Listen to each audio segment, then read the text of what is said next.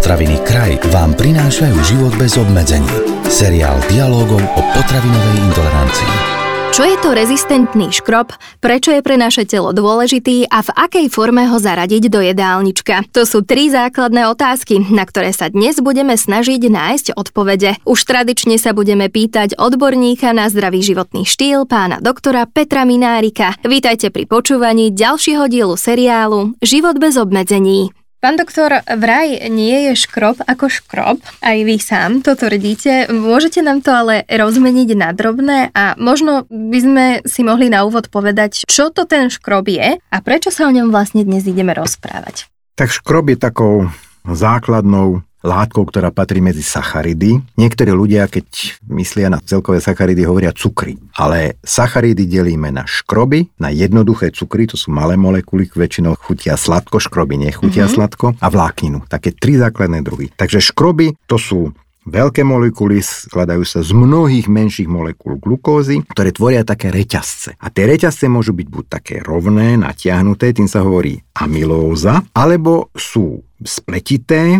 zahnuté, tým sa hovorí amylopektín. A má to aj význam, čo sa týka trávenia a vzťahu k vstrebateľnosti, pretože škroby, ktoré obsahujú veľa tej amylózy s tou rovnou reťazou majú obmedzenú plochu prístupnú pre enzymy, ktoré ich trávia, tým sa hovorí amylázy a ťažšie sa trávia.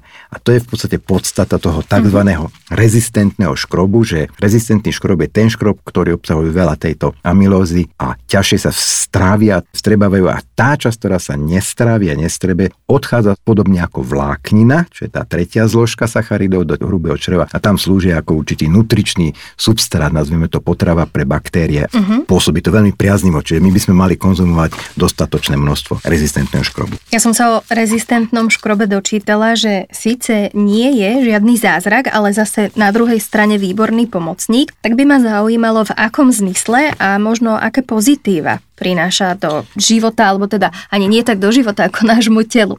Rezistentný škrob, aj keď mu hovoríme škrob, Niektorí veci ho zaraďujú medzi vlákninu, iní nie, ale akokoľvek má podobné vlastnosti po konzumácii ako vláknina. Medzi základný taký zdravotný benefit rezistentného škrobu patrí to, že baktérie v hrubom čreve ho trávia a vytvárajú z neho tzv. postbiotické látky, medzi ktoré patria masné kyseliny s krátkým reťazcom, kyselina octová, maslová, propionová, ktoré majú pozitívne účinky na bunky hrubého čreva. Ďalej je dôležitým faktorom aj to, že v rezistentnom škrobe menej energie, než v tom nerezistom. Čiže kým bežný škrob obsahuje v 1 grame 4 kilokalórie alebo 17 kJ, ten rezistentný škrob obsahuje polovicu, približne 2 kilokalórie alebo 8, 8,5 kJ na 1 gram. To znamená, že je to aj taká vhodná podporná forma pri redukčných dietách. Rezistentný škrob má výborný sítivý účinok, dodá pritom menej energie, menej kalórií. No a ďalšie benefitné vlastnosti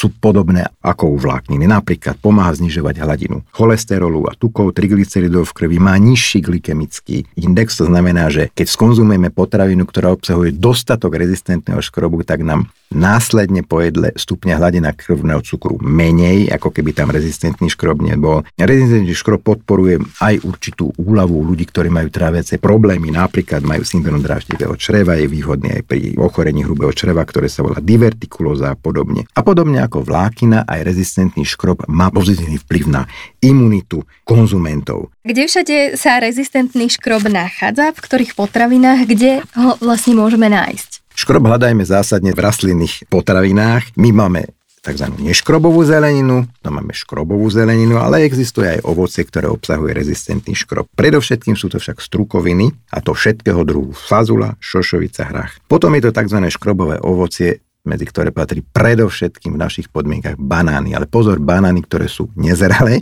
alebo málo zrelé. Čím viac zreje banán, žltne prípadne až hneď, tým je tam menej rezistentného škrobu, viac tých sladkých zložiek. Ďalej obsahujú rezistentný škrob aj celozrné obilniny, vločky, otruby všetkého druhu, samozrejme aj knekebrod, grahamový chlieb a podobne. Celozrná ryža, tá nie je veľmi obľúbená v našich podmienkach, povedzte, kde vám ju dajú, ponúknu. Nikde, ale je dostať. Je to len otázka tradícia a určitej obľúbenosti, dá sa na to zvyknúť. Celozrná ryža obsahuje aj dostatok vlákniny, aj rezistentného škrobu, ďalej zemiaky, kukurica, rastlinné semiačka a orechy. A vo svete existuje aj potraviny, ktoré boli obohatené o ten rezistentný škrob práve preto, aby tá potravina mala určitú zvýšenú nutričnú kvalitu a sa hovorí to, že to sú proste určité fortifikované potraviny. Takže všetko toto sme si vymenovali a by som povedal, ak človek bude zdravo stravovať, bude mať dostatok rastlinnej stravy s dostatočným zastúpením vlákniny, zároveň tam bude mať aj dostatok rezistentného škrobu. A je pravda, že rezistentnému škrobu neprospieva teplo,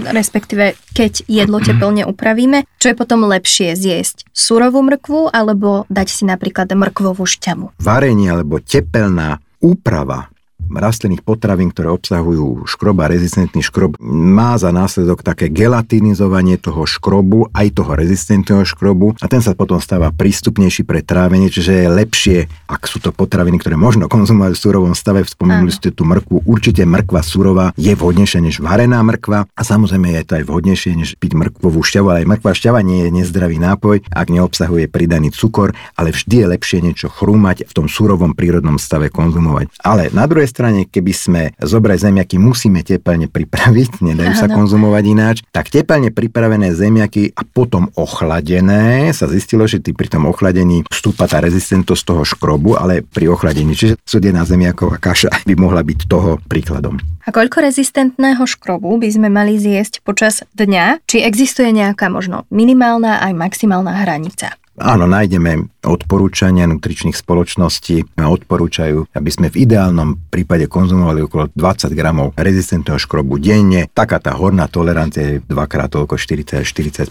gramov rezistentného škrobu. Za normálnych okolností to nikto nebude počítať, počítať. ale je dôležité konzumovať tie potraviny, ktoré obsahujú dostatok vlákniny mm-hmm. a mhm. dostatok rezistentného škrobu. Ak nám ale napríklad nechutí surová strava, o ktorej sme sa pred chvíľkou rozprávali, tak e, existuje rezistentný škrob napríklad aj v podobe doplnkov v strave? V podobe výživových doplnkov o tom neviem, ale v podobe fortifikovaných potravín áno, ale nie sme odkazaní na tie fortifikované potraviny. Máme celozrnú rýžu, celozrné cestoviny, celozrné chleby, pečiva, kneke broty, máme vločky, máme, máme otruby. Toto všetko sa dá uh-huh. jesť v istom rozumnom množstve každý deň. Máme banány, mali by sme ich konzumovať v menej zrelom stave, ak chceme aby boli súčasťou príjmu rezistentného škrobu. Toto všetko môžeme jesť v určitých obmenách každý deň. Je si z čoho vyberať? Pán doktor, tak na záver k téme škrob máte pre našich poslucháčov ešte nejaké odporúčania? Tak celkové odporúčania môžeme dať, ktoré súvisia s rezistentným škrobom, ale súvisia aj s vláknenou, konzumovať dostatok rastlinnej zložky stravy. My sme si už v predchádzajúcich podcastoch hovorili, že rastlinná strava by mala tvoriť aspoň dve tretiny z celo